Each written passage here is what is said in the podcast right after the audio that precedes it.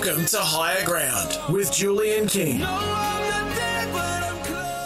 hello everyone. Welcome along to Higher Ground this Wednesday evening. I I feel like it's been a while since we spoke. Know, I feel like it's been a while. Of course, we had the thrilling conclusion to that England v New Zealand Test match on Monday night, which you heard right here on SEN with Colo and the team. But we are back. There's plenty that has happened as well, and I'm more than happy to talk about it. My open line number one 011170 1300 011170 and the text line, the all important text line 0457 736 736. Jules with you on 1170 SEN Sydney 1620 on the Gold Coast and wherever you tuned in via the SEN app. Now, Simon McLaughlin from the Daily Telegraph will join me shortly to have a look at tomorrow's back pages. And Gibbo is in for the Mad Russian this evening. He's going to keep us company as well. Bit of agree to disagree coming up. Look, I've got to start with the Socceroos. Uh, did you get up and watch it? Did you get up and watch it? And if not, why not? Maybe you thought they weren't a chance. They're always a chance. Uh, Redmayne is such a great story, isn't he? Here, this bloke, knockabout fella, about to give the game away to become a primary school teacher. So what happens? Sydney FC chucks him a lifeline. Next thing you know, he gets brought on for the captain, no less, and then becomes a national hero. The rest is history. And all while earning the nickname the Grey Wiggle for his goal line waggle, complete with hips to beard. And what I love about this is all the theatrics, right? He'd walk away from the goal. He'd delay the penalty taker, just that extra 20 seconds or so. The ref kept warning him about his behaviour. Said, I'll give you a yellow card, not that he cared. And apparently, apparently, well, this is what Simon Hill said in commentary. It's all psychology, but by delaying the penalties, uh, research shows this is fascinating that it reduces the chance of a successful kick by up to 20%. There you go. And sport is just enriched with these sorts of tales. And then, sure enough, he tosses the water bottle of the opposition goalie over the advertising boards towards the stands because all the intel was written on the water bottle. It's funny stuff. It's funny stuff. The more you get backgrounded about it, the more you, the more impressed you are with the man. I'm happy for him. I'm happy for the boys. I saw a tweet. Martin Boyle, of course, you know he's Scottish effectively, but he's Australian.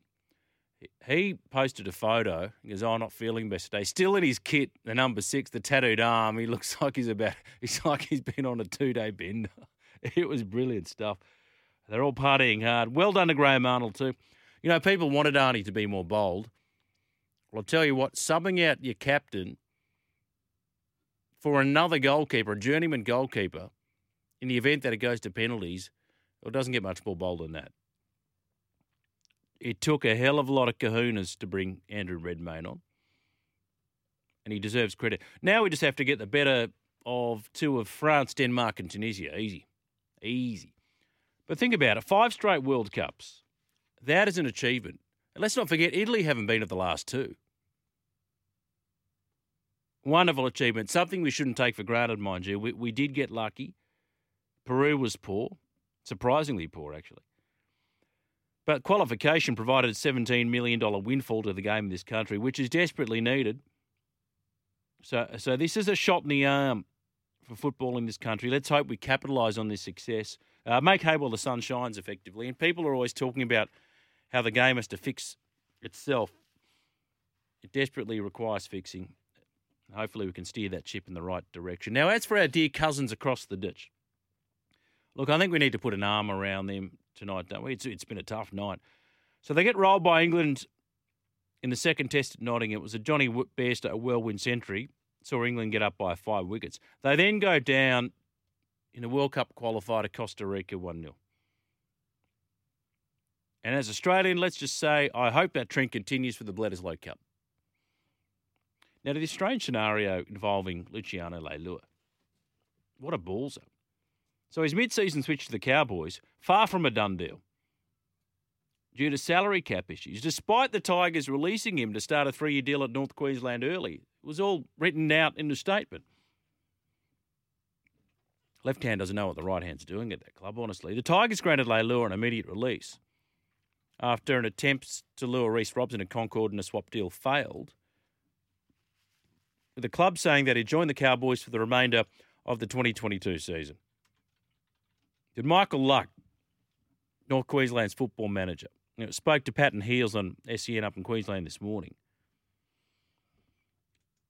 And we, we've asked the question, and that's where it's at at the moment. There's still a bit of water to go on the bridge there. Um, nothing in writing anywhere. Yeah, we'd love to get Luch. We, we, he makes us a better team, particularly with the injuries we've had now to uh, to Heilum and to Tommy Gilbert, who'll be out for definitely this week and, and potentially a couple more. We've asked the question of, of Luciano's management to see if uh, he can negotiate the release with the Tigers, and um, you know hopefully that plays out over the next few days. Oh, okay, so it's not a done deal yet. No, Pat, we're a club that like to do our due diligence and make sure every box is ticked and yeah. every I's dotted and T's crossed before that. Essentially, there aren't other clubs that operate like that. So we're doing our going through that process. And as I said, we, we asked the question and we want to get Luciano after you, but yeah, not a done deal yet. We're a club that likes to do our due diligence. I love that. Not every club's like that, aka the West Tigers. So Michelle Bishop reckons that salary cap pressure is behind the Cowboys. Well, reason for not announcing Leilua as the club's new signing or joining early for the remainder of the season. They're interested. Nobody doubts that.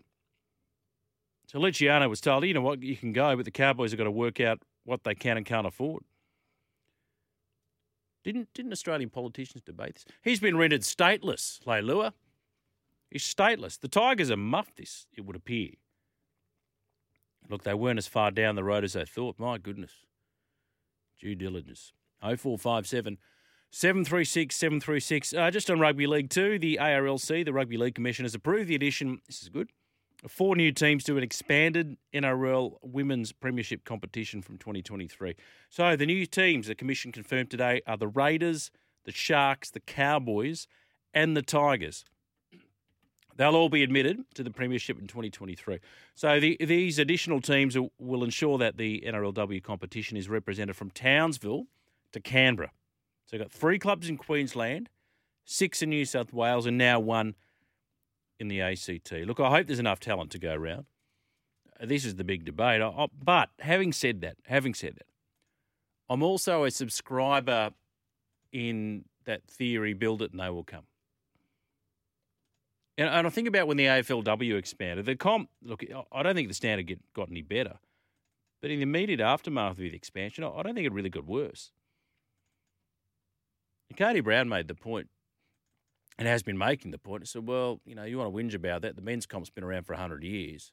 And look at the disparity in talent between the top and the bottom teams. It's not unreasonable what she said, KB. Not at all. Look, the key is distribution of top talent and I've always said this men's, women's, whatever. It's the distribution of top talent to lift the other players.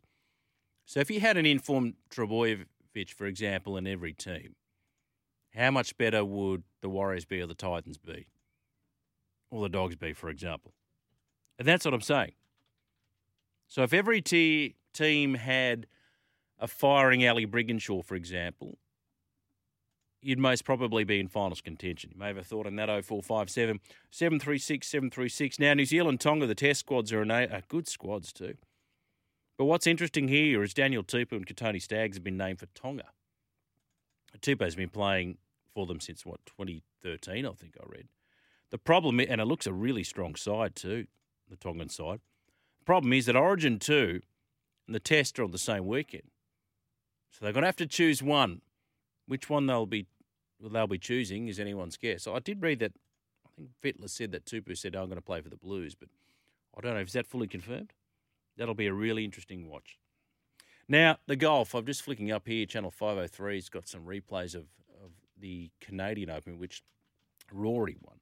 I'm really looking forward to this, only because it's against the backdrop of the newly formed Live Golf competition. The US Open gets underway. Country Club in Brookline, Massachusetts. It's 122nd playing of the illustrious tournament and a big field as well. 156 of the world's best players playing for the coveted US Open trophy, including Rory, Justin Thomas, Jordan Spieth. And then you think about Rory McIlroy. Clearly fired up, ready to add to his major haul after going down the stretch with Justin Thomas last week. Quality golf, meaningful golf. Both of those would be hot favourites, you'd think, and Jon Rahm. McIlroy and Thomas both been really vocal, really vocal in their support of the PGA Tour. And nobody can get away from this. Nobody. Wasn't it funny too when he won Rory, his 21st PGA Tour victory? He Just a little little dig at Greg Norman because he overtook Norman with 20. Now, Jon Rahm had some really interesting things to say. I'll play that for you a bit later, but I thought he hit the nail on the head perfectly as to why he decided not to accept the money and offer to play for the Saudis. Seven Aussies teeing it up. Cam Smith, Adam Scott, Minwoo Lee, Lucas Herbert, Mark Leishman, Jed Morgan, and Todd Sinnott. Oh, just on Rory, he'd have to be my favourite outside of the Aussies, outside of Cam Smith and the others. He would have to be my favourite golfer at the moment. At the moment, and this live tournament was a bust, I thought. And yeah, they'll talk about the streaming numbers. Oh, the minute of launch, he had fifty thousand on YouTube. Yeah, it was it was a curiosity. It was a novelty. But it was so boring. It was so soulless. 54 holes, no cuts, a whole bunch of nobodies. Some stupid teams event, a, you know, a tournament within a tournament. I'm telling you now, the novelty will wear off very quickly. You know, if they talk about existential threat, maybe if they keep getting big name players, but who they got? DJ Reed, bit of Bryson. So what? Let him go. You know, if Tiger goes, that's an issue, sure. But Tiger said no chance. He wants the trophies. And Tiger wouldn't go unless he could be competitive anyway. How much is enough money? You could throw a billion at Tiger and go, no, thanks, I'm already a billionaire. I don't need another billion. And he'd be right. Because for all the cash, they are meaningless events. Meaningless events. That's why no one gives a rat's. You forget about it two seconds later. Now, just to the cricket as well, uh, looking forward to the first test. I think June 29 that gets underway. Australia and Sri Lanka. And you hear all the action live right here on SEN. But in the first of the ODIs, Glenn Maxwell, the big show, sensational. He hit 80, helped the Aussies chase down a rain revised target of 282, and they won by two wickets in the end. So beautiful batting conditions. Uh, 301 was the total set, so 300 Sri Lanka posted, but then 90 minute rain break reduced the innings to 44 overs, and then 282 was the requirement. Maxwell, what about this? Six fours, six sixes, and his 80 come off 51 deliveries. So well done to him. Oh, just back to England. Just back to England for a moment. Jonny Bairstow has hit England's fastest 100 since 1902. So I tell you what, just, just you know, more so this test, but even in the first test, you can see the impact already of the of this new McCullum Stokes era. You can see it. There were a stack of runs in the match too. But New Zealand's second innings collapse killed them in the end. Daryl Mitchell scored a ton. Ollie Pope, Joe Root, Bairstow, all hundreds. The Black Caps posted one of the highest ever match totals for a losing team. Here's a fun fact. Since 2020, Trent Boult averages more in Test cricket than Virat Kohli. And is now the most prolific run scorer for a Test number 11 in history, overtook Murali and all the other usual suspects. But McGrath's up there just through sheer weight of numbers. Jimmy Anderson, obviously. Sometimes these guys bat 10. He's no mug, though, Trent Boult. He's no mug with a bat. He'd be nudging 700 runs batting number 11. I don't think I had that in my entire high school career. a hell of a lot better than Chris Martin. Well done to Trent Boult. Well done to England, more importantly. 0457 736 736. Just before we get to the break, oh, we've got to say well done to Nature Strip. Not Nature Stripe, Nature Strip. Chris Waller trained horse blew away the field in the King's Stand Stakes. James McDonald on board. It's always not. I'm not big on Aussie horses going overseas. I don't give a rat's. But when they win, you go, how good's this? Like Black Caviar, remember that. And I remember feeling disappointed when So You Think went overseas and it didn't bust, but didn't win. I'm old enough, Gibbo, to remember Better Loosen Up winning the Japan Cup. That's how old I am. But well done, Nature Strip. Well done, Chris Waller. It's nice to see Aussie horses performing well overseas. 0457 736 736. That is the text line number. We're up and running for a Wednesday night. Julian King with you on High Ground. Yeah, this is Higher Ground with Julian King. great to have you along this Wednesday night, wherever you tuned in. 1170 Sydney, 1620 on the Gold Coast, or anywhere across the entire planet on the SEN app. It's 19 after 10. extra, extra, read all about it.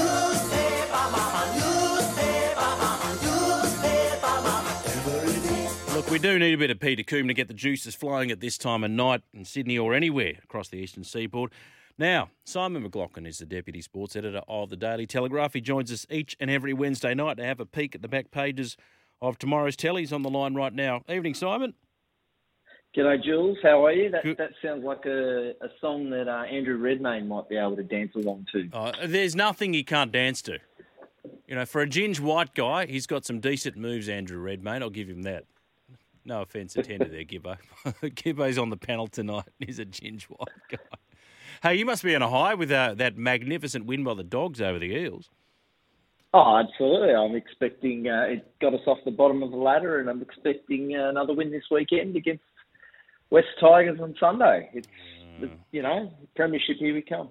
Premiership, here we come. Yeah, well, I'll tell you, I mean, if, if anybody's got motivation, it'd be Mick Potter, I would have thought. I tell you what, you know, he, he's just another one in a line of Tigers coaches that have parted company with the club. Michael Maguire, of course, most recently, and he's had his first exclusive interview. That's right. Back page of the telly, he's got a very large photo of Andrew Redmayne, and then a very large headline underneath with Michael Maguire saying, "I'll be back." So he was terminated a little while ago, but reckons he'll be back coaching. Um, I don't know if he's uh, a genius or crazy, but he reckons that this whole experience that he's been through um, isn't enough to chase him out of the coaching game. Um, Maguire uh, tells us that he talk, he talks about the buzz that he feels from coaching. He talks about the camaraderie and the connections, and he says that what's happened at the Tigers won't break him. He's still got a lot of self belief. Um, and interestingly, uh, it's sort of one aspect of the interview he talks about, which is easy to forget. He sort of talks about how most of his coaching career he's been a winner, whether it be an assistant at Melbourne Storm or um, winning premierships at Wigan and South Sydney. Yeah. This time at West Tigers has really only been the sort of the the uh, the, uh, the losing part of his coaching career. So he he seems pretty confident he's going to get another job. Uh, he certainly wants one, um, but whether um, you know the right time, the right right place comes up for him, I don't know. I think he will. He's an excellent coach. I mean, you don't have that success with Wigan and then again with their South Sydney if you don't know what you're doing, right? So he's replicated that success. So, sometimes there are certain coaches, for whatever reason, not the right fit at a club. I mean, you could say that old Bennett, you know, relatively speaking, didn't have great success at Newcastle. I mean, I could argue that to a degree because he did make a prelim, but I guess compared to the heights that he reached with South at the grand final, Saints obviously with the premiership and then multiple premierships with, with Brisbane, but you know, this is the thing. This is the difference between a Mike Maguire and, you know, say Nathan Brown or a Trent Barrett. You know, those guys, fair to say, I think, Simon, their coaching careers are done. Yeah, Done. abs- I, I would say so. But Yep. but Maguire, and the other thing too is there's not a lot of coaches around at the moment. I know Ciraldo, pardon me, I mean Ciraldo is the one that seems to be the hottest property in the game at the moment, and Fitzgibbon was sort of next cab off the rank in one of this long line of assistants. But there's still a degree of trepidation or point assistance because a lot of them haven't performed as well. I mean, look at Adam mm. O'Brien; he struggles at Newcastle at the moment, but. Eh, eh, Ciraldo, outside of that, I mean, Flanagan's name comes up, you know, Kristian Woolf in circles, you know, maybe Paul Green, we, we don't know. But, you know, where uh, where is this sort of this deep well of coaching talent? That's right. Those, the names you just mentioned are the same ones that keep coming up Yeah. again and again. Look, Maguire, in terms of his bid for trying to get back into the NRL as a head coach, he does have one advantage over a lot of those other guys, and that is he's going to be in the shop front, uh, in the shop window at the World Cup. Uh, he's going to be coaching a team next weekend, um, not this weekend, next weekend when New Zealand plays Tonga. So it's not like he's going to be falling out of uh, the limelight at all. If if he got New Zealand to the World Cup final and they, uh, you know, perhaps even won it, and he's there lifting the trophy, um, that's going to do his job prospects no harm. Yeah. Um, it's an interesting one. Uh, we had a column with Matthew Johns last week who said he thinks Madge should step away from the game for a little while just to to um, recharge and get some perspective. Um, I think we've talked bef- before about you know why people want to put themselves through these sorts of jobs, and well, there's you know half a million dollars a year up for grabs for a decent NRL coach. So Yeah. it's worth the stress if you can handle it. And Michael Maguire, according to this interview, seems like he's up for it again. You know, some some coaches are a special breed. Some just seem born for it. They relish that high stress environment.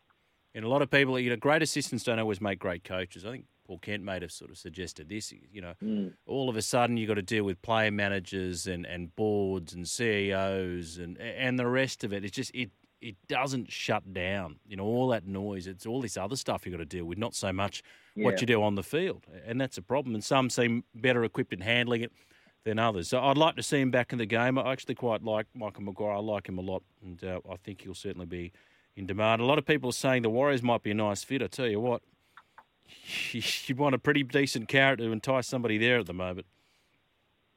Yeah, that doesn't seem like the right sort of job for Maguire. I, I'm not sure who that job would suit. Um, I'd like to see a New Zealander coach the Warriors. To be honest with you, I know Hmm. that didn't work out with Stephen Kearney, but I, I don't know. I just feel like that club lacks a little bit for identity, and that would be one way of, of strengthening their their ties to the actual nation that they come from for a Yeah, start. yeah. Not that they've been able to play there a lot, but I do, I do think that that that just slotting another Aussie coach in there, you know, again, I don't think, I don't think that would sit well with a lot of people, Yeah, I, I particularly think. Warriors fans. Well, yeah, I think the main reason up that that people are making that connection is because he's coaching the Kiwi side. Um, speaking of which, the international weekend they take on the Tongans. Now, the Tongan squad looks was very impressive. I know Kristian Woolf is sort of still pulling the strings, and he won't be there. Dean Young taking charge with a pretty handy assistant by the name of Wayne Bennett.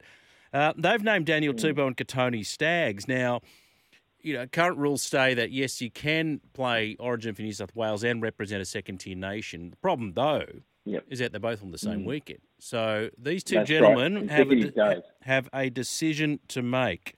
What's the latest there? Yep. And it's our information that Tony Staggs and Daniel Tupou will be playing for the Blues. Okay. Um, they're definitely going to be in the squad if fit, and and they'll be in um, Blues colours, not Tongan colours. So Staggs is quoted in this piece in the Telegraph tomorrow saying as much, uh, and he said that um, Tupou has also rung Brad Fittler and said that he'll be available for the Blues. It was merely a case of if Fittler didn't pick Staggs and Tupou, then he wanted to. Um, they wanted to the chance to pick them in their side. So if, if Staggs and Tupou are in, there's there's we've got quite a few other permutations in the Blues squad um, with some pretty good mail from um, from some of our league reporters. We think uh, Jake Trbojevic is headed for an Origin recall Ah, there you go. and we think Josh Addo-Carr is firming back in people's minds. Now Wow. that that does seem to conflict with the information on Daniel Tupou, but yeah, Josh Addo-Carr is uh, perhaps a squad member, um, and that we think Ryan Matterson and Reagan Campbell Gillard and Tariq Sims are the three guys who might be struggling to keep their spots. So I don't think that's too much of a surprise given how outplayed the forwards were in Origin One. Um, It, it'll be interesting uh, uh, that makeup. So Madison, RCG, and, and Tarek. So Jake, you know, presumably, I don't know. Would he play off the bench in place of Matterson, for example? Uh, RCG, I thought probably deserved another crack. His form's been pretty good this year. If you're an Eels fan, you'd, I suppose, be happy that you're getting uh, two players back. I haven't seen the draw if, if they would have missed out anyway. But and Tariq, well, you know, a lot of people speculating that that was his his last Origin. Addo-Carr's a really interesting one though. You know, if that's to be believed. I mean, how do you? Because you either pick him or don't have him at all. But the, a lot of people are saying out of the camp the thing they missed most. uh, Yes, he wasn't playing, and, and I for one would have had him. But you know, he's sort of the he's the Blues hype man. He's the guy that really gets them up and pumped. And people, you know, don't underestimate the importance of, of those sorts of players in your camp. Absolutely, agree totally. Uh, you just you only have to watch Addo Carr for about ten minutes, and you, he just seems like the kind of guy you want to hang out with. Yeah. Um, you know, scored another three tries on on Monday. Um, look, it, it was it's a strange one in terms of Origin selection because I don't necessarily. I would argue that Addo Carr wasn't really that out of form. Um, it was more a strategy or a tactic selection to go with Tupou over him than a form one. Um, you know, it's been said to me that there was some defensive concerns, but you know, Addo Carr hasn't let New South Wales down on the defensive front previously. So, uh, yeah, look, if if he was to go Addo Carr over Tupou, it'd it'd be a strange one because that hints at a change of tactic rather than a form um, concern. Yes. So, yeah, it'd be. Well, you know, it's. I mean, you're one 0 down. You you lose a series is gone. I remember Cameron Smith saying on this network when you go into game two one 0 down, it's not panic stations, but it's sort of a heightened tension around the place. And you know they they generally don't lose at home, so they're up against it. Uh, I- I'd, I'd have no drama. I'd like to see him back. I thought he was great against the Eels. He had three tries. He looked like the Addo-Carr of old. He looks like the guy that was enjoying himself. And I think it was um, uh, Simon after that try, the, the intercept, wasn't it? Um, I can't remember who threw. It might have been Gutho who threw that ball. And he plucked it out of the air and raced away. And he pounded the badge and he gave it a kiss. And you know he's as passionate as he was on day one. You know, so for those that Oh, say he went there for the money, it is like, well, no, he didn't. Yeah. No, he did, and, and I think Bulldogs fans, he's automatically their favourite player. So uh, I think they're they're rapt that they've uh, got him, and, and it'll be great when he lifts the premiership trophy this year or next. Well, you know, Uh, Reed Marty couldn't lose. Could, oh, okay, uh, I'm playing for Para and my team, but you know what? If, at least I'm seeing glimpses or some signs of Yeah. life. I, I don't know if it's you know it's only a few weeks into uh, Mick Potter's coaching tenure there at the Kennel, but they just they, they look like a team that's just throwing the ball around a bit more. I think Matt Burton said as Oh, much ab- afterward, didn't he? It's a, absolutely. this new lease of Yeah. life, and you've got to bring these guys So they, the game. what was the stat? The stat about uh, they've scored more points in four games than they did in the previous ten under Trent Yeah, Barrett. So yeah. um, yeah, something's clicking there, which is really positive. So you're telling me that you're going to put the house on the Dogs' uh, 405 kickoff, 15 v 13 at CommBank Stadium. Oh, I have to tell the missus to uh, put the car out, save me a parking spot when I get home because there's no parking in the streets of Parramatta. They play at CommBank Stadium anyway. Thank you, mate. great. As per usual, I've taken up Cheers. far too much of your time. We'll catch those stories tomorrow. Yeah, looking forward to reading that chat with Madge. And Kotoni Staggs, Danny Tupa have chosen New South Wales over Tonga, but this is a really interesting watch now. Is the Fox going to be back in contention? Likewise, Jake T, who some people thought shouldn't have been out of contention. And where does that leave Maddo, RCG, and Tariq? Thank you, mate. We'll catch you then. Cheers, Jules. There is Simon McLaughlin, Deputy Sports Editor of the, uh, used to be the Australian, now the mighty Daily Telegraph, 0457 736 736. You're on high ground. This is Higher Ground with Julian King. 0457 736 736, the text line number. Bondi Jack, good evening to you. Uh, you know, when he, Bondi Jack, he writes uh, spirited text messages on the program, on the network, and a few in capital letters. Jules, the protected species and recidivist storm thug Kaufusi is found guilty of the vile forearm to little Sammy's head. Sam Walker is talking about splitting his nose. As always, the spineless match review committee don't rub out this animal, so he's free to appeal without the threat of extra weeks and the gutless judiciary roll over.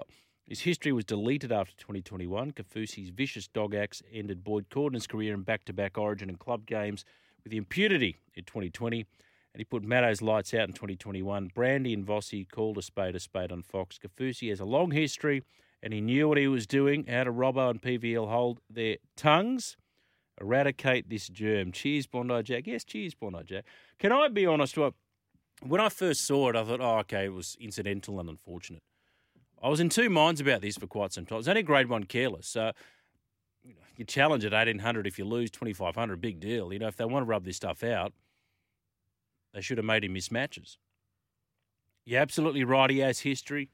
Uh, the first hit, no. The second one, you know, I'm looking at a couple of different angles where he might have just sort of jagged in there. Uh, it's not the worst, but given his history, it wouldn't surprise me if there was uh, a degree of intent, should I say. Thank you, Mondo Jack.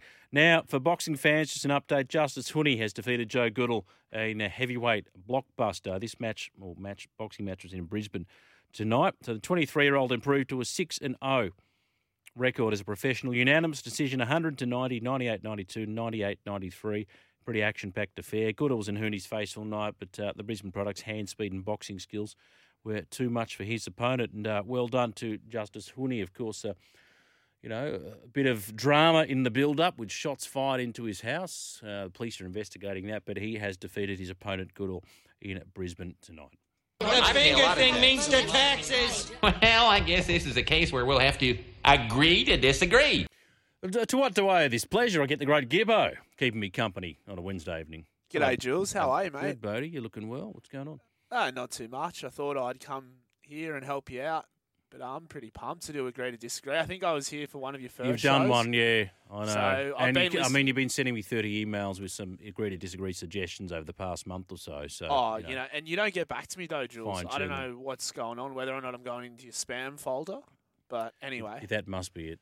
Tonga Tier One Nation. You Yep. spoke to Simon before about Kotoni and Daniel Tupou Mm.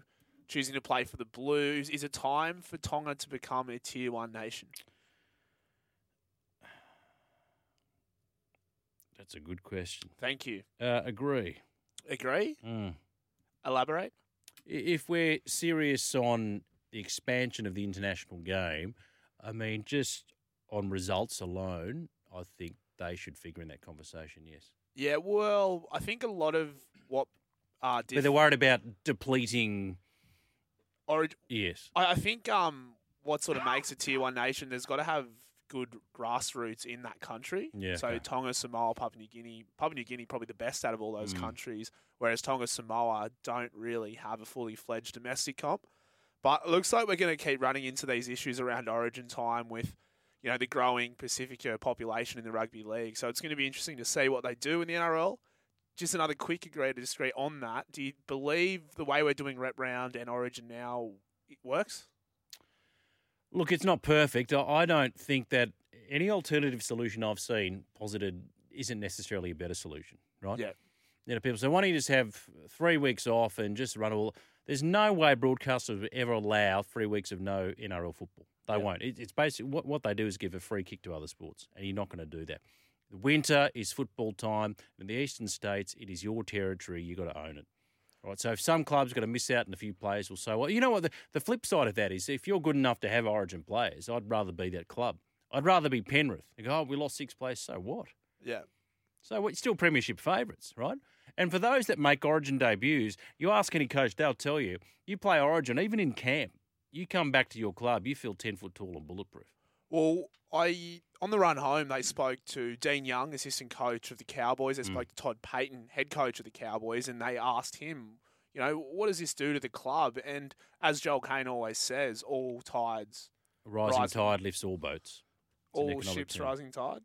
So, Yes, the, ri- the rising time lifts, tide lifts all boats. but, all but ships. the thing yeah. was, it was Murray Taulagi, Tommy Dearden, guys who were on the extended wider Yeah, squad. yeah. They come back to the club ten foot taller. Yeah, So all clubs, I'm sure they would. They want those players playing in those big games, things you'll learn. correct. Okay, another one here for you, Jules. Is it okay to do a number one in the shower? Yes. Okay, cool. Because Yeah. yeah, Any I've- bloke that says they don't is a liar. because I, it, in some circles it's frowned upon. What circles? I had a I had a girlfriend and she wasn't too keen on that whole But situation. how would she know? Well, that's a great. You don't do it when they're in the shower with you. Yeah, true. Private. Every, you know, it's all the same drain. Isn't? Okay, we'll move on. Baz McCullum, head coach of the English Yes. red ball team, good for Test cricket around the world. Absolutely.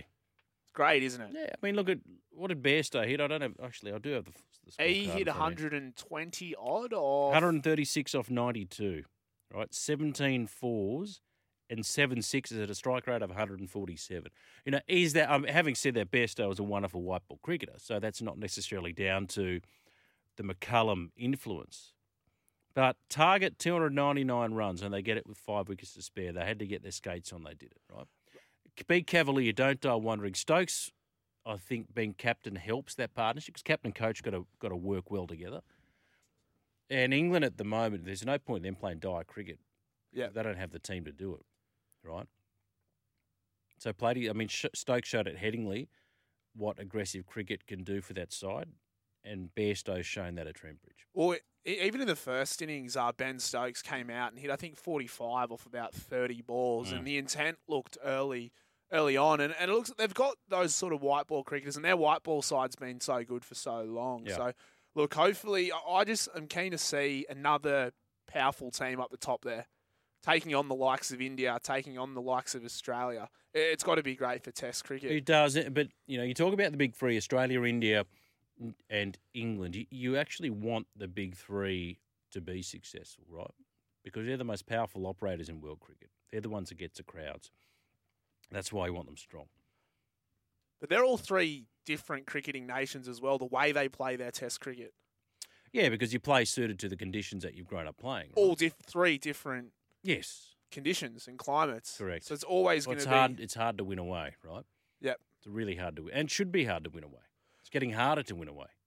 On that note, more Australia A teams, I'm a big fan of Australia A absolute teams. massive teams. sending uh, development squads, Australia A squads, to, say, for example, the subcontinent to learn how to play in different conditions. Uh, have you- Massive believe. The only problem there is, you know, you get an increasingly crowded schedule, right? Uh, Yeah. This, this huge proliferation of private domestic leagues, and they might throw a carrot at them and go, oh, this is pretty good, and you need your no objections clause issued by your governing body, in this case, Cricket Australia. But if it can be done, then yes, absolutely do it. Well, because it serves the test team. Have you seen at the moment Australia A are overplaying in Sri Lanka, Mm. and some of the names who are playing at the moment? I think uh, Nathan McAndrew, who plays for Sydney Yeah, Thunder, yeah. uh, Play for the Redbacks now. lower Yeah. order batsman, scored 80, 90 odds. So Mm. it's going to well, be the top great. order struggle actually. Travis Yeah. Head got yeah, And, and Renshaw um, and a few others there, but Australia A just announced in the rugby union too, so they're playing in the Pacific Nations Cup against Samoa, Tonga, and Fiji. Mm. A lot of Waratah players, a lot of Western Force players. So Australia A has to be a massive tick. agreed. Okay, E10 is the best option of fuel. No, No. disagree. Hard disagree. Okay, hard disagree. elaborate, please. Uh, I know many people in the motor trade that will tell you, no, don't do it. Wrecks your car, Lawsy? and you burn through it. Hello, world. Well, I mean, I'll always use Valvoline, Valvoline.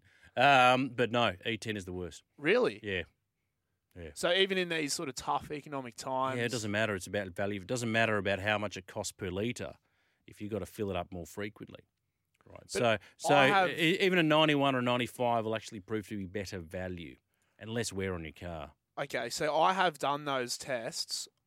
You know, you can count the kilometres between filling up, and there's not much of a difference between the 98 and the E E10. Yeah, but over the life of the car, look, 98's just better quality for your engine anyway. Yeah, But over the life of your car, how many thousand k's you say you average? What do you probably t- take away the COVID years and we didn't do much?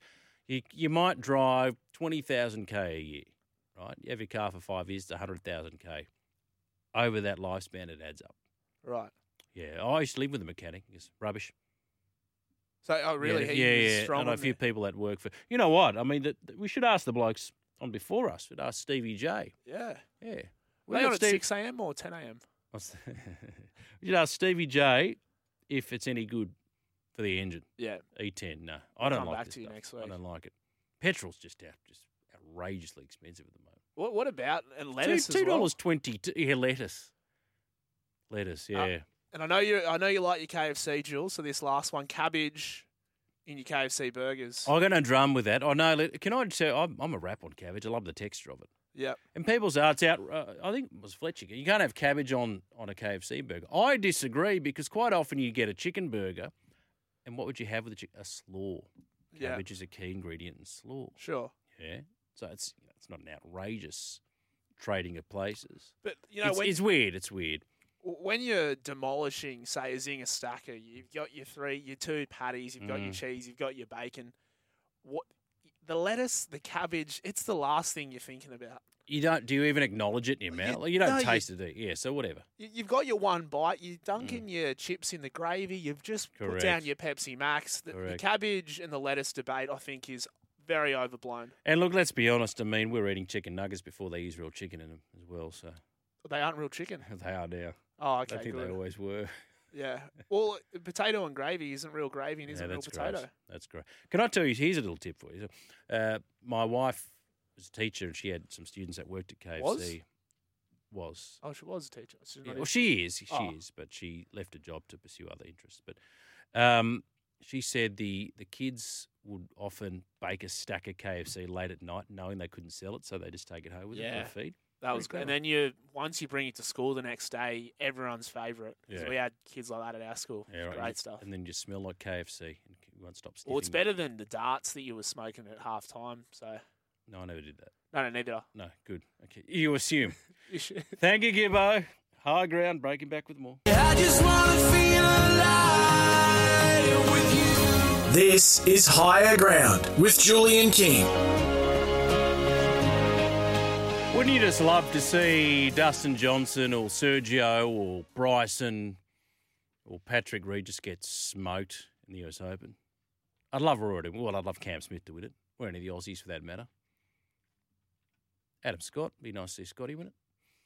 Todd Sinnott, Jed Morgan, not that they will. A good golfer, Jed. He's got a good little mullet going too, Jed Morgan. I remember uh, Nick Flanagan, who I spoke to at the New South Wales Golf Open, used to have the, the, the amateur champion used to have a bit of a long hair at the back. It's nice, sort of nicely coiffed now, nicely tailored.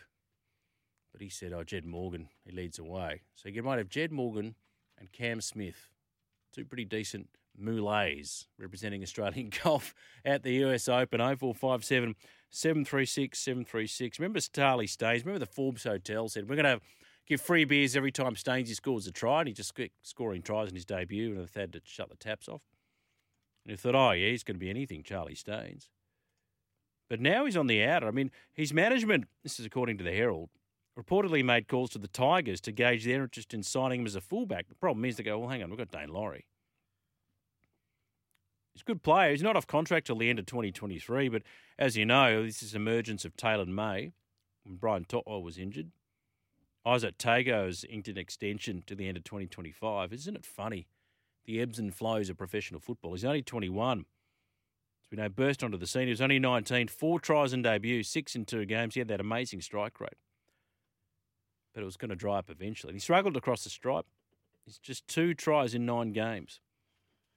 And he wanted to be fullback, but Dylan Edwards is posting stupid numbers at the moment. Anyway, we'll wait and see. 0457 736 736 is the text line number. And if you want to give me a call, keep me company in the final hour of the program, you know that open line 1300 01 1170. Now, not just this show, but any show on the network. If, if you missed out, just go to the website, catch up on the podcast. And the best thing is, you don't have to listen to the ads. 0457 736 736. Julian King with you on High Ground this Wednesday night. Yeah, welcome back to the final hour of the program. That text line number 0457. Just on the screens here in the studio, they played um, snippet of The Fan, Vossi's The Fan on Fox League. They showed Matt King.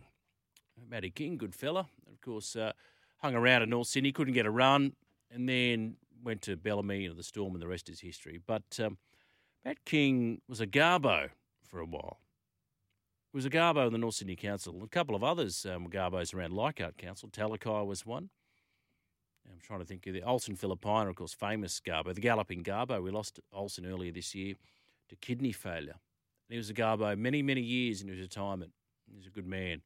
So it's a nice little, nice little history of garbologists in the sport of rugby league. But in case you didn't know, Matt, and uh, yeah, Vuniket there was one who debuted for the Roosters at 28 and went on to Ninja Warrior. And I think too, Gibbo, Vuniket there was in this recent season of uh, um, Celebrity Apprentice.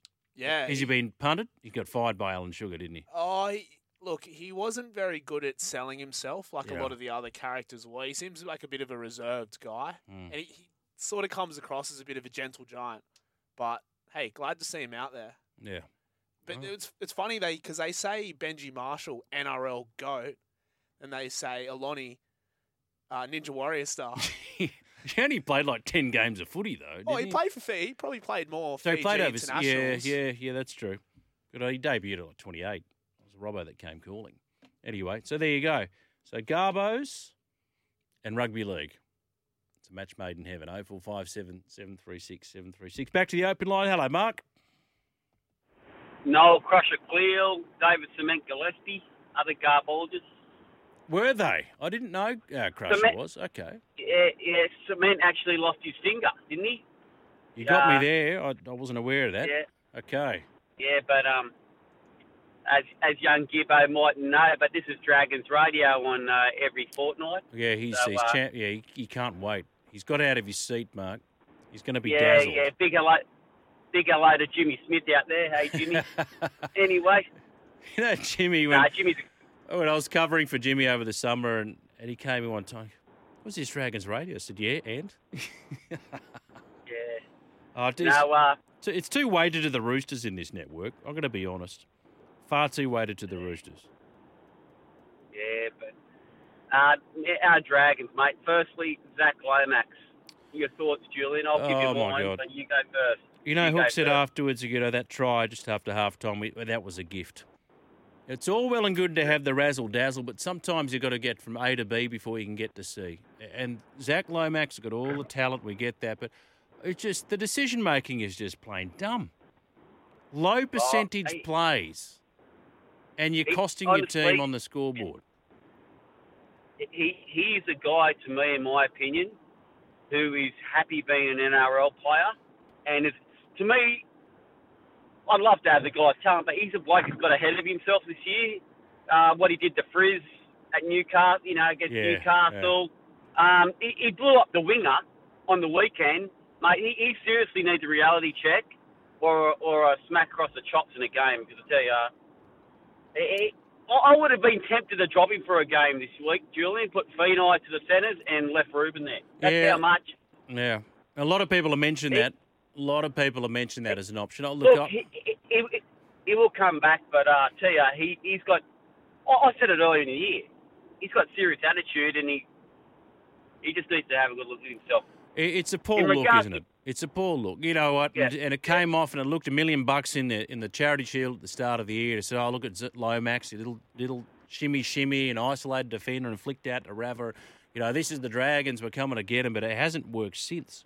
Sometimes you've just got to shelve Nah. it if it's not working for you. I mean, to do that in your own twenty metre zone, on what first Yeah, or second tackle, it, it is madness, Mark. It was madness. Well, first, fir- firstly, we're not good enough to do that at this point. Correct. And um, secondly, I am disappointed. Not so, results are where I thought they'd be. I'm disappointed how he hasn't mixed the youth with our senior players. I- I'm really disappointed in that. Um, I thought he would have progressed the young blokes a bit more. Um, I, I've, like I've said before, and I've said it, I'd rather lose with Sullivan and um, Sloan in the side, Mm. and Cody Ramsey for that measure. Then, but and I think I'll go to my other point. Our next coach is right there.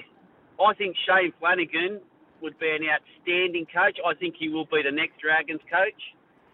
And I don't know why the West Tigers wouldn't want Shane Flanagan. I've got no. Why would he is he is the top coach out of everyone there, including Ciraldo. He is the man. And you know what? I think he's going to fall in our lap. Uflano. Well, he was there and Yeah, then he oh, left, and, well, and he- now he's back. He- He's got a good relationship with the Yep. players. So we'll, we'll, we'll wait and Yep. see uh, what happens the remainder of this season. You know, that Titans game, I think, is really going to come back to haunt us. So, as to your point about the young guys, oh, you know, I'd like to have seen maybe, you know, and I love Moses as a bloke and he's deputised well, but it's just, you kind of, you know what you're going to get. I- I'd like to see maybe Yep. Sullivan back in nine rotation, maybe with McCullough and just give Mbye a spill um, as you said, just to mix it up a bit. Ramsey's been good. He was arguably our best outside Ben Hunt against the Cowboys on the weekend, and you know he's had his fair share of criticism. But I tell you what, from all reports, what I'm hearing is that at training he's just soaking up everything they're asking him to do. Cody Ramsey, like he himself has sort of had a reality check. Yeah, well, that's credit to him, and and that's what you get when you give young blokes a go. You, you're going to see what they're going to give. But um, I, I would have liked Josh Kerr on the side too for a bit of leg speed. I I don't know what's happening to Josh Kerr. I'm going there tomorrow, um, and yeah, uh, we- we're a bit slow. Like I like the Molo brothers, but some of the other front rowers, Yeah. Blake Lawrie. eh, We, that, we, can- we don't have bloke. blokes that can get 100 metres at the moment. No, no, which is a real worry. No. Real Josh Kerr Yeah, sort of yeah. flatters to deceive. This is the problem with, you know, every now and then he looks good, but it, overall, I mean, it was not that long ago, a couple of years back, they said to Josh, well, if you can find a gig elsewhere, do it because they weren't convinced about his level of commitment. Um, he's a good player. He's got abundance of ability. I want to see a bit more from him. I want to see a bit more from all of them, to be frank. Uh, but you mentioned there Josh Kerr, But- particularly Josh Kerr. just another thing, like Samoa and Tonga, I think after the World Cup, bite the bullet. They're a tier one nation. Mm. I, I don't like the. I don't like this idea. I don't like it at all. And look, I know it's a bit political or whatever, but that's not. They they are they are good enough now to stand on their own. If you want to, I don't like the fact that Daniel Tupou is going to play for New South Wales and then play for Tonga. No, that's Yeah. why Addo Carr should be our winger. Yeah. I don't like it. Mm. Don't Mm. like it. Well, then a lot of them have fit a decision to make, won't they? If it's a first tier nation, you can't. Well, then you can't play because Tupou's obviously played for Australia. Um, but Well, they're, they're yeah. good enough. They're competitive enough. Yeah, well, say say say you're as a young fella you pick for New South Wales, and then after four or five years you don't make it. Well, then you can go play for Tonga, or you know what I mean. But you can't have it both ways, you know. I think you streamline it. If those that get picked for New South Wales and Queensland are eligible for Australia. Yes, yes, yes. Yeah. Well, that's what it is. It's a selection criteria for the um for the big game. Yeah. But um, look, mate, I'll go tomorrow. I, I'm going with the South Sydney supporter, my daughter, who is I don't know how that happened, but anyway. yeah. And um, yeah, oh, if we can get up and uh, uh, you know what, we're going to upset Cody Walker. You upset him, and he loses it. So that's what I'd be doing. I hope we can do it.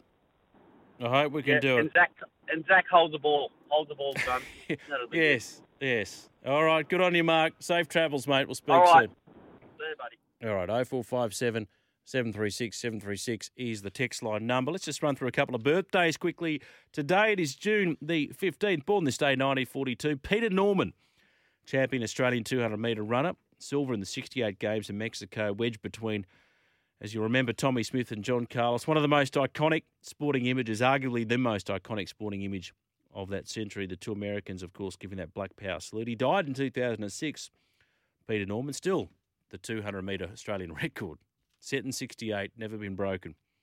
Both of those men were pallbearers at his funeral. If you're a Simpsons fan, a baseball fan, happy birthday today. Born 1958 to Wade Boggs. Uh, Michael Laudrup, the star Danish footballer, one of the Laudrup brothers, born in 64. Cedric Pioline, French tennis star, born today 1969. Of course, the Pooh. Philippoussis defeated him the Davis Cup final of 1999, his career highlight. Oliver Kahn, wonderful German goalkeeper, born 1969. Uh, Nathan Astle, New Zealand cricketer, born this day 1971 in Christchurch. 1972, American golfer Justin Leonard, who won the 1997 British Open. Uh, former Wallabies number eight, David Lyons, born today 1981. Happy birthday as well to Andrew McDonald. Good on you, Ronald. Australian cricket coach, former Test player himself, and Victorian legend. Born this day 1986. Uh, he was a superstar wherever he went. James Maloney. Happy birthday to you, Jimmy. And 1993, it's a very happy birthday to the American football wide receiver, the MVP, the Super Bowl 2022 for the LA Rams, Cooper Kupp. Quick call before the break. G'day, Sev. G'day, Jules. How you doing, mate? Very well. What do you think of that Felise Kaufusi thing? The result of that is what? Do you make of all of that? Uh, look, I, I've got to say, I, watched it a couple of times and I thought, eh, sort of looked incidental.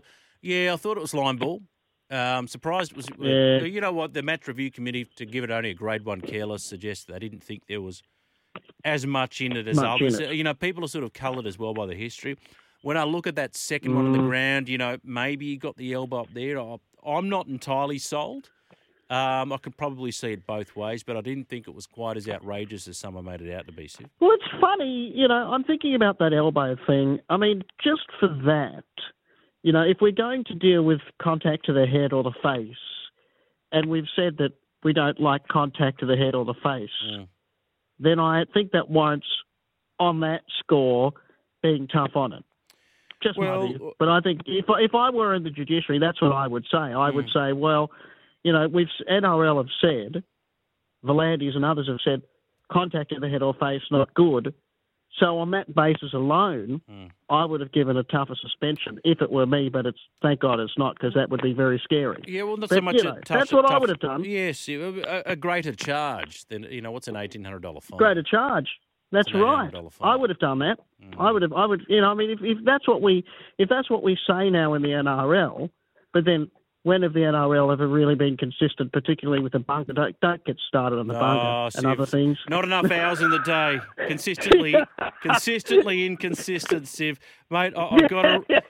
Lovely to chat. I, Good on I, you, I've got to get to a break, See We'll speak next week. Thank you. We'll take a break. It is rewind time for Higher Ground here on a Wednesday night. We'll kick it off this evening with Katie Brown, star of Call Time every Friday here on the network. Uh, she caught up with Maddie White this morning. Uh, she was very excited, Katie, about news today of NRLW expansion. Let's get to my favourite buddy on the line right now, Katie B. Katie Brown joins us this morning. Hello, KB.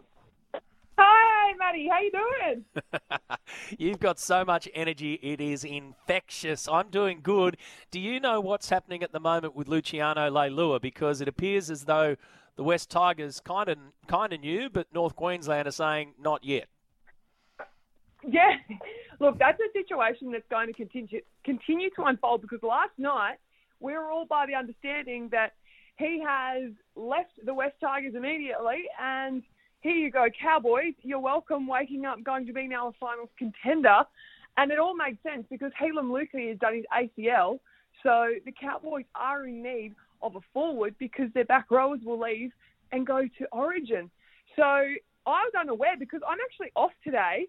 Ah. But now the Cowboys coming out and saying that they are not accepting him mid-season. Well, they've said what they've what said on, on yeah what they've said on Paddy's show, Paddy Welsh's show this morning on Paddy and Heels is Michael Luck has come out and said no, no, no, the deal's not done yet. So the, he said they've asked the question, but the deal has not been done yet. And then uh, Andrew Webster was with me just in our first hour there. He got the mail that basically said to him that um, the mistake on that uh, what is it release of information. The mistake could have well have been made at the West Tigers end, as in they jumped the gun a little bit there.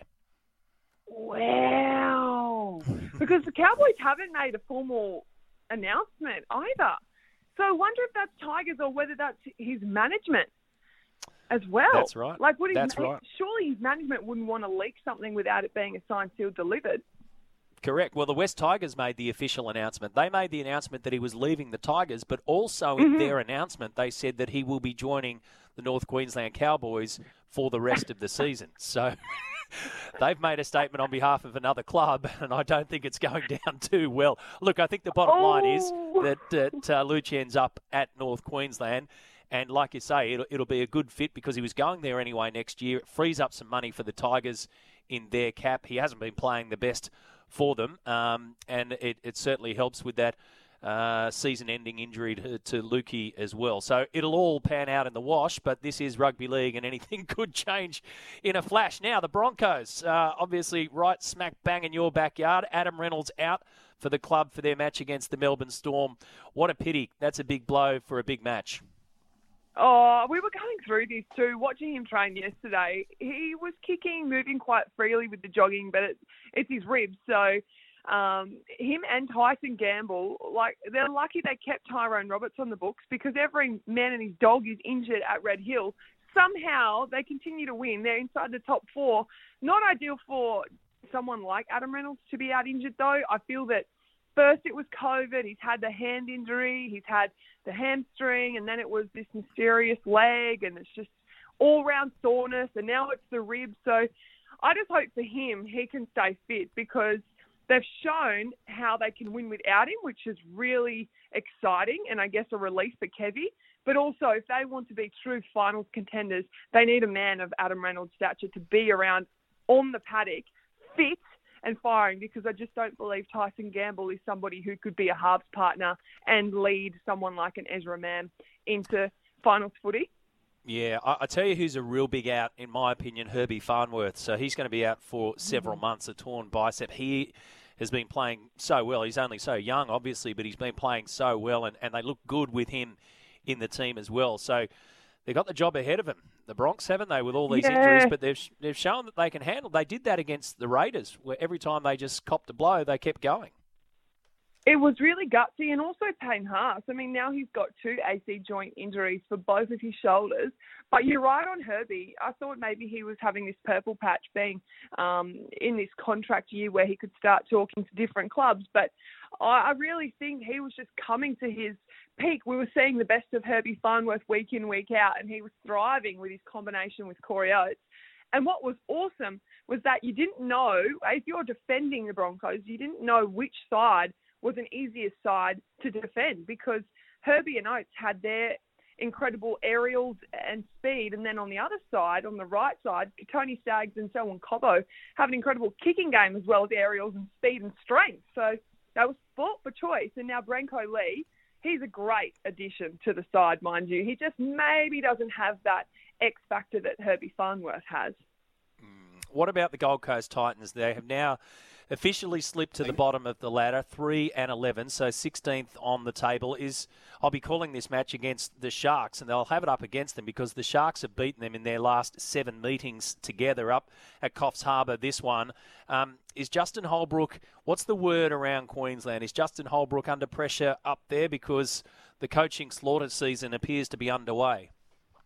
Oh yeah, he's absolutely under the pressure. I know that I spoke to the club. They denied any interest in moving him on. Um, they said that the club needs to stick together because they're in a pretty unfortunate situation on the ladder. However, I know Michelle Bishop um, has got some pretty good contacts up here in Queensland and was reporting on Vossi and um, Brandy's show that that she knows calls have been put in to see uh, a replacement and whether or not they can get an interim coach. So you never want to hear that. Um, I've never been a head coach, but when the media start talking about who your replacements will be and sitting at the bottom of the ladder, never a good thing. I know that a lot of money's tied up with Dave Fifita, and he's been out majority of the season. And at the back end of last year, we just weren't seeing the footy that we know he can play. Whether or not that's Justin Holbrook's game plan and, and not managing him how he'd like to and getting the best out of Dave Fifita is another thing. But um, they're, they're fine. They should never have let Jamal Fogarty go, and now they're paying for it. I had a chat um, with Ben Walker yesterday, and obviously Ben and Shane, their names come up, and and it's it's for a club really. If they if a club's going to go for somebody like Ben and Shane Walker, they're going to go for something completely different. Put your head on the block. There are three clubs at the moment that are looking for a coach: Warriors, Tigers, and Bulldogs.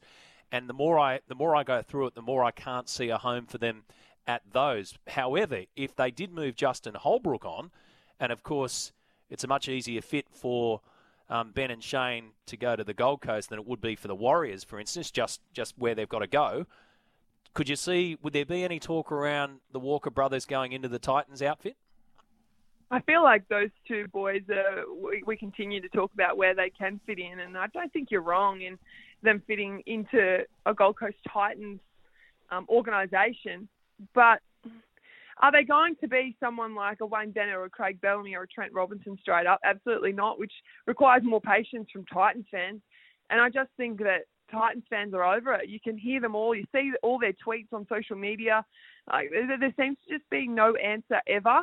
Um, it's been some time. I think it was 2016 when they were playing finals last, and uh, they just continue to be down the bottom. Except for sorry, last year um, when they they scraped in and got unlucky against the Roosters. But I, I I think when you look at the makeup of that team, they've lost so much experience, and I think the recruitment is what needs to be questioned. I'm looking at the GM of football, Anthony Laffranchi, and I'm not sure who's helping him make these decisions. But I just think that the, the recruitment team need to be held more accountable for the players that are coming into that club. Quick one, final one before the news, and I'll let you get on with your day off. Uh, NRLW expansion. So there's an announcement expected today that we'll have more teams, a 10 team comp. Yes, how exciting! Oh my gosh, it's jumping to 10. People are saying, no, we don't have the teams. And I say, well, just look at the NRL ladder, people, because there's plenty of uh, teams that are very under par, and rugby league for the men have been around for 100 years. So I think if you can see it, you can be it. Let's grow the game. Let's give women an opportunity, and it can only get better. Yep, let it rip. Cowboys, Raiders, Sharks, and Tigers set to be included there in the uh, 10 team competition NRLW expansion. Good on you, Katie. We'll catch you for call time on Friday. Awesome. Have a good day, everyone. Well, he is the voice of SEN, Gerard Whateley, I'm referring to. He caught up with Vossi and Brandy on breakfast for his weekly wrap of sport.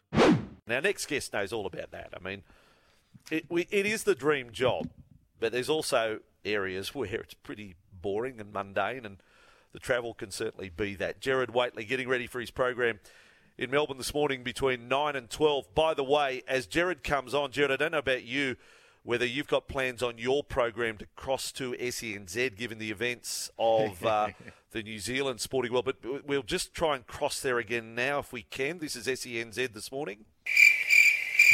Ooh, my goodness. Yeah. Not good, is it, Gerard? Not, not a happy No, 12 hours well- to be a Kiwi. English cricket is transformed, and yes, they're they're miserable. Well, you think about how we're reveling in Australia at the moment. First the Socceroos, and then Nature Strip, and a whole lot else going on. And then you cast your eye across the ditch, and she's pretty miserable times. Yeah. Now, Gerard, Vossi's been sooking a bit here this morning. He's not happy with the Socceroos' behaviour on two counts. Firstly, Andrew Redmayne throwing away the water bottle of the Peruvian keeper, and secondly, with uh, with Matt Ryan's tweet after the victory. What's your opinion on those two? Oh, Vossi's a narc. Yeah, thank you, thank you. No, so I think the penalty shootout is psychological warfare, evidently, and Australia went deep into that, and the the changing of the keepers part of that is just to get the one percent here or there to try to put the opponent off. So tossing away the water bottle that's got the the intel, the instructions of which way to go, left or right. Um, yeah, that's well, you take any advantage you get, I suppose. I didn't mind the the captain's tweet. I, the, just the sheer emotion of what has been achieved, given full modern voice. Um, so it's probably not the you know it's not the dignified Richie do the Beno same? approach Would, you to expect, victory. would Pat Cummins ever do that as Australian cricket captain? Uh, no, I don't think he would, but I I think there's been plenty of others who might have along the way. Is Shane Warne with a stump on a balcony comes to mind of Australia celebrating victory? Oh, and the pool deck. decker was our swimmer who swore the. Uh, Uh, the, uh, Kaylee McKeown. Yes. F yeah. Yes. She had a line. Yeah. Uh, yeah. I no, I no, I I'll stand by it, and I've been shot down this morning. I, you know, because social media is so accessible, he is the Australian captain. Um, I would have, if he put it up, he should have pulled it down, and um, you know, I, I, I, I don't know. I don't think it should be left up there, to be honest, as Australian Yeah, captain. Ca- carried away in the emotion of it all, but I sort of feel like it was keeping with the national mood yesterday. Maybe maybe it doesn't age well once the emotions settle, but uh, it was yeah, it was we were giddy yesterday. Oh, yeah, but I'm probably right, Gerard. Okay, I stand condemned. I am a hypocrite because I do believe I used those words myself at some point during the day. uh, yeah, probably did, but I didn't tweet them, and it wasn't. Uh, it wasn't on air. Uh, now, you have a, a white powder scandal. We've been there, done that in rugby league, Gerard. This is old news for us, but you have a Yes. white powder scandal. Michelle Bishop, uh, Bishop brought us up to date on all of that this week, but it's a situation where the player is actually now, having been exposed, is owning it. He is. So it's. I suspect that Bailey Smith, the Bulldogs footballer, the club, and probably the AFL have had a few months to understand that if this became public, uh, how they might handle it. I I don't think it dawned on everybody involved on Saturday morning that this was suddenly out there. I suspect that was for the rest of us to understand. So, yes, rather than be mealy mouthed and vague and challenge others to to prove what it looked like, he simply owned his behaviour and then told the story of his life spiralling out of control. So Bailey has spoken previously around the, the mental challenges that he faces, and he is a unique figure in Aussie rules. He would be, while he's a young figure, he has mastered social media and Instagram, that generation, like never before. So he is a more popular figure in that space than either Dustin Martin or Buddy Franklin. He's living a heightened experience and he didn't deal with that particularly well at the end of last year. The you know, it's not it, it's there is a symmetry in the fact that his disgrace is there on social media because that's the space that that his life has really operated in or his public life has has been exposed to much more than the footy field I think. So it's an interesting modern uh, scandal, it's an interesting modern debate. The AFL is working through its integrity process and the standard here is between a 2 and a 4 week suspension. Um, but it's really more about what's happened over the past few months, where Smith got his life back on track. I imagine the medical assistance he received on that front, and he's played excellent footy this season. So whatever it was that he went through, which he's given detail of, he was able to to move through that over the months coming into the footy season. He's played excellent footy, but that is now going to be interrupted. Yeah, all right. Now, I know you're going to go to town on your program this morning. We had a bit of fun around the English race caller, and we've actually tweeted the Queen um, to say, Her Majesty, this is a bloody disgrace. Um, can you pull this into line? And James is going to actually recall the last bit of the race Oh, so that we get it right, because we can't have this in the annals history. Like, it's uh, one of our listeners texted us through saying it'd be like us replaying the Melbourne Cup and calling vintage crop vintage crap. And leaving that. for- That's very good. Listing forever, Well vintage crap as one. Uh, or if Winx had have run, what if he said called it Wanks? Um, so look, Nature Stripe. Uh, You, you've called your Melbourne Cups, Gerard. Come on, you've got to yeah. know the names. I imagine that we mangle the odd pronunciation of, of a European horse, but but not when it's nature strip. That's relatively straightforward. It's it's not Restient Argent or however they wanted that pronounced. Yeah. Um. Yeah. It's look. It's such a difficult thing to do that uh, he called it right in the first half of the race, and then somehow it infiltrated his thinking that it was. Oh, I wasn't aware of that. and Ah, strip. so he messed it up at the Oh, end. so he's Yeah. So it morphs halfway through the race. Ah. there's actually there's a different call that gets it right. So hopefully that's the one that goes into posterity. But I quite like the idea of a whole set of people volunteering their services Hmm. to recall the final stages of that race, and Yeah. maybe we could vote on which one goes into the archives. Well, that's what I'm saying. It's like Alan McGilvray style, though. The, the old days, you know, dropping in the sound effects Yeah. and that. Uh, uh, James, you're up to just saying nature strip. And we'll put that in. We'll just drop that little bit in. Are you up to that, James? Can Yeah, you I'm perform up that for it. task? I'm up for it.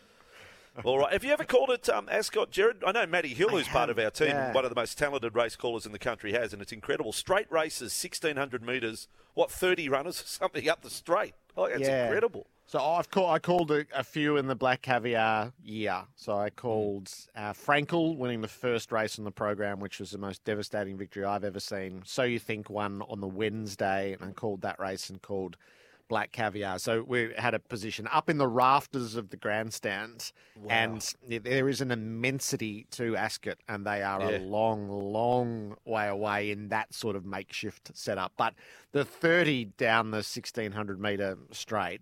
Yeah, I, that that's for others. That that's not for me. that is amazing. It, like, like seriously, James, binoculars can't even see them, and you're calling the 30 up the street. that's Need the amazing. Hubble telescope to see the. Yeah, yeah. Well, actually, Yeah. that it that's not as funny as it sounds. So they, I believe, the official caller's box has something that would resemble a telescope rather than binoculars for the far end, and then they switch onto the normal racing binoculars once they come uh, Wow. more into sight. Mm.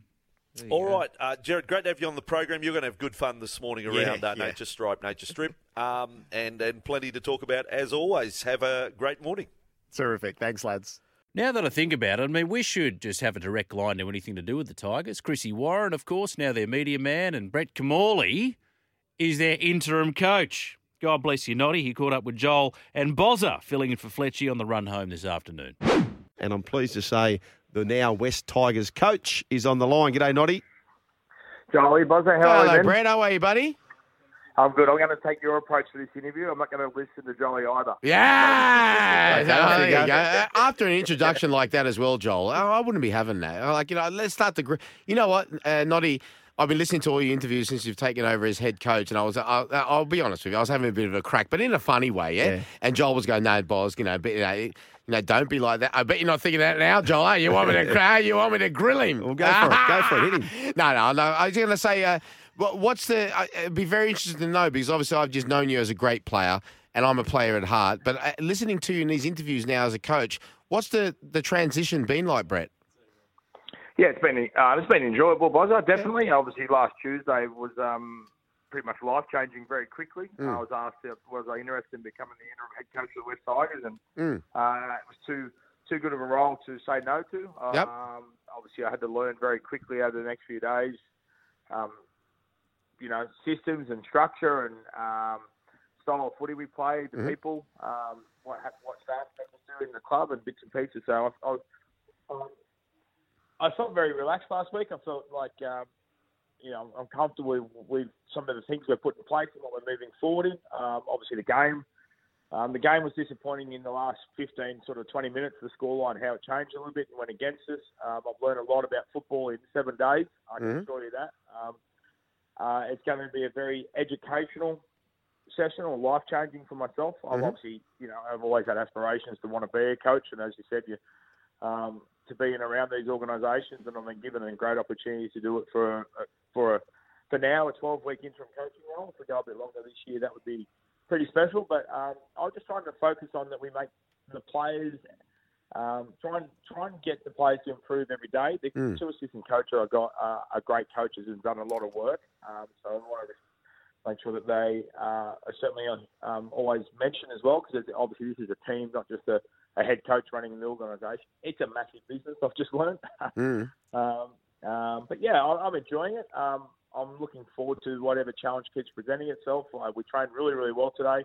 Um, you know, I did make the comments. I want to make it fun. Uh, I think you know there should be an opportunity to have a fun means also create just a great environment where we want to come to work and train and um, get the best out of every player every day. So fun's not just as I think sometimes people mention. I think I heard on a little promo there about you know kick tennis and mucking around. Yeah, yeah. Um, we want to work hard, but we want to make sure you know players feel it is an environment we care about and we, we, we coach them and, and we um, we are going in the right direction. So some small changes this week, I would say. Um, in, in potentially what we'll do some sort of in some, some roles on the field, but yeah, um, you know, a couple of changes, you know, positionally or personnel wise, and um, I'm, I think you know, I know where many good things are going on here at the West Tigers as well. The pathways, I'm sort of aware Mm. of what's happening there.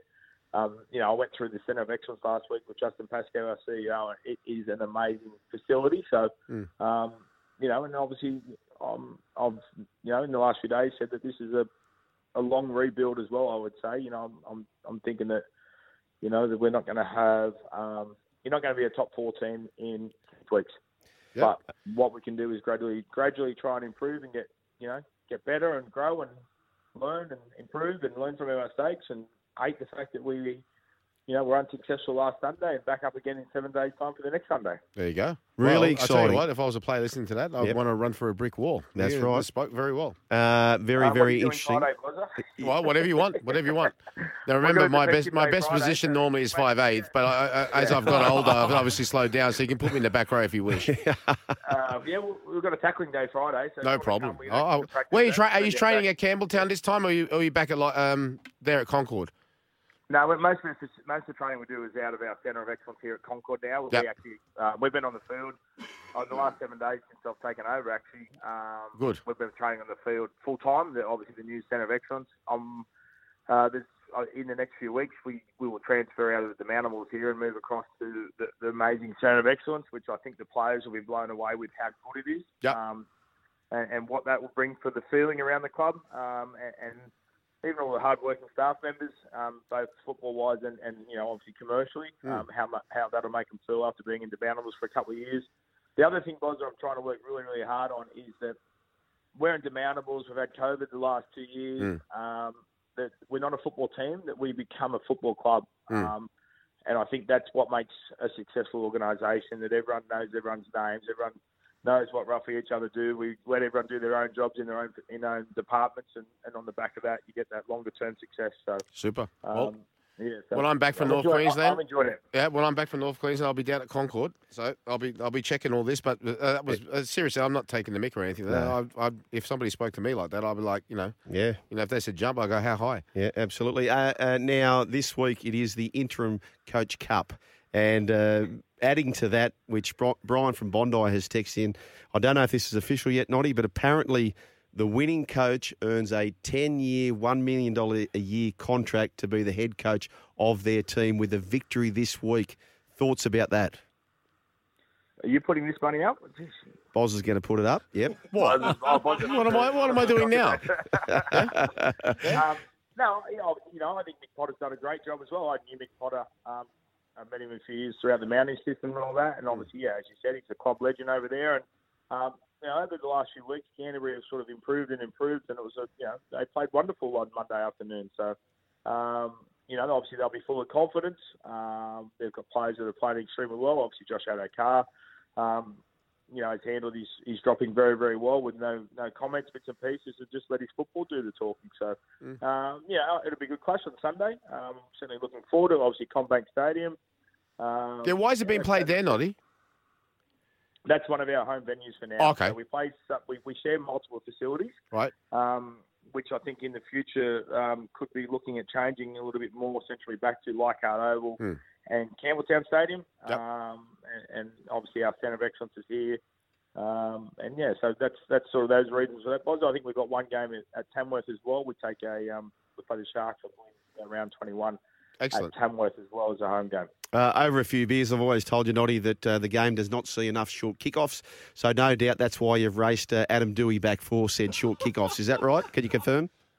Confirm, confirm There you go. Well, I'll, before Sunday, Su- uh, actually before Saturday, Sugar, I'll come around. We'll we'll have a little chat and we'll Yeah. work out what we need to do because Yeah. then obviously you can take all the credit for Sunday. Yeah, here we go. If Yeah. we- if we win. Should see the smile on his face. Yeah, should see the smile If we win, Yeah. otherwise it's all on you, big boy. Charlie's got some of the best ideas in football. Yeah, Uh, he has. And by the way, from I it, know I got to say, love your West Tigers to win, Charlie. I Yeah. Yeah.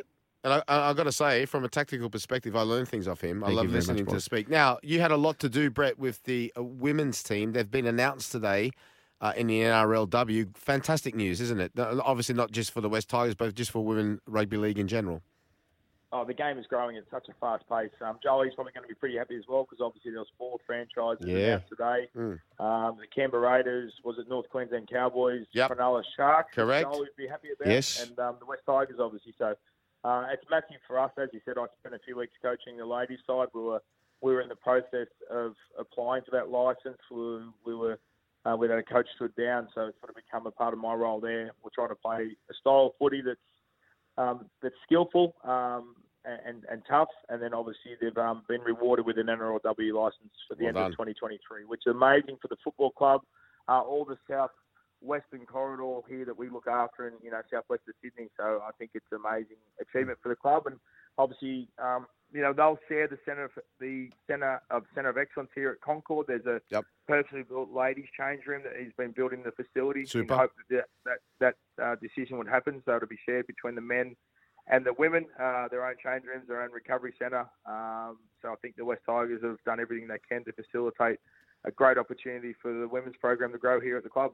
Uh, Noddy's got four daughters of his own, uh, Bozza. Yeah, I know. and why I this know. is so important is because if you think about the pipeline Mm. of the game, now all these young girls who are starting to play, and it is flying, as Noddy said. Yeah, it is. They start to have families. They're interested in the game. Their kids are watching the game. The parents now, maybe of girls who never watched rugby league, but their daughters are now playing it. Of course. It- it is massive, isn't it? It's a Yeah, massive opportunity, huge. Noddy. Yeah, huge. Oh, huge opportunity. I had I had four daughters last night, uh, last weekend at, at Campbelltown in support, all having different apparel on. They Yep. had to go through all the new kit I got and work out they couldn't wear the same jackets or jumpers and all that. But Mm. uh, that you know, and your children are like my children, Zoe. Yours are touch footy players, mine are Oz Mm. Tigers. So the next step forward is, you know, give them an opportunity to see if they want to play tackle football. It, it, when I was a kid, I remember watching a movie called Field of Dreams. Yep. If you build it, they will come. Correct. Yep. There's been no nowhere. that That's the one with Kevin ladies- Costner, right, Noddy? I was talking Yeah, about that today. Yep, yeah. yep. Yeah, yeah. There's nowhere at a semi-professional level that you could get to if you wanted to play rugby league. Mm. You've got to stop playing it when you're when you're 12 years of age in the Mm. junior system. Hopefully, there's a competition in your area. They now get that opportunity to play in 10 NRLW franchises. And we we're at a breakfast the other week, and Andrew Abdo has anticipation that that'll keep expanding and expanding. So I wouldn't be surprised in a few years' time we have more NRLW teams, and hopefully we get to a potentially So do- 18 NRLW so teams so there should be. there's Yeah. 18 men. Yeah. Gives them a choice. Great so there should be. Yeah, so there should be. But if you both want your daughters to continue to play rugby league, I suggest you don't let them watch the Women's World Cup next year because I think that could turn them. Yeah. That Anyway, could turn them to turn the his mic Bozo off. sport. Turn his mic off. Um, hey, uh, I know you. We, we, hey, but, but we will need some goal kickers in the women's program so they can come and practice how to. Very you true, very true. Yeah, there you Graham go. Bit of cross sport. goal- Yeah, bit of cross sport. through, so- Yeah, very yeah, true. yeah, Yeah, very true. Yeah, we can share. But let us Yeah, share. we We'd can. To have- Yeah, and, yeah, and watch you watch Joel's. Oh, you can't watch Joel's face. Listen to Joel here. Ask me how I know that he's got four daughters. How do you know that he has Because four some of his daughters? daughters used to go to school with some of my sister's children, and I Is used to that see him pick them up from school. Yes, in Oh, Cronulla. Yes. that's right. Yeah, Well, the you, you man. never said hello to me once. Oh, I'm going. Oh. Yes. I always said hello. The truth. Yeah, you know what out. happened? You know what happened? Like, but people used to Oh, come and tell me, say, like, uh, he used to, like, he used to say, look, you know, Brett used to turn around and say, just say hello to Bozo, or else he'll stay and talk to us. Just say, hey, Bozo. I was Do like, you- yeah. So that's, Do you know how how uh, Noddy knows that you have nieces down that way? Because when Uncle Bozzy used to go pick them up, they'd say, "Uncle Bozzy's here. Can we come with you, Brett, please?" Is that right? Yeah, very true. Hey, very true. Noddy, um, exciting game coming up, an exciting opportunity. You've beaten uh, Canterbury already once this year, but they were a different looking side last week. Your old Hmm. firm, the Bulldogs, so it's an exciting opportunity, mate. Mate, we wish you all the best. Everyone's cheering on yourself. Everyone's cheering on Mick Potter. Yep. Uh, so go and enjoy it, and uh, congratulations too for the West Tigers, uh, the Sharkies, the Raiders, and the Cowboys for getting an NRLW side into the competition. Yeah, great news. Thanks, guys. That is us done and dusted for a Wednesday evening. Thank you to our guest tonight, Simon McLaughlin. Thank you to you, Gibbo, as well. Thank you to all our listeners and everybody that corresponded throughout the course of the night. I'm Jules, back to do it all again Friday night. Catch you then. Bye bye.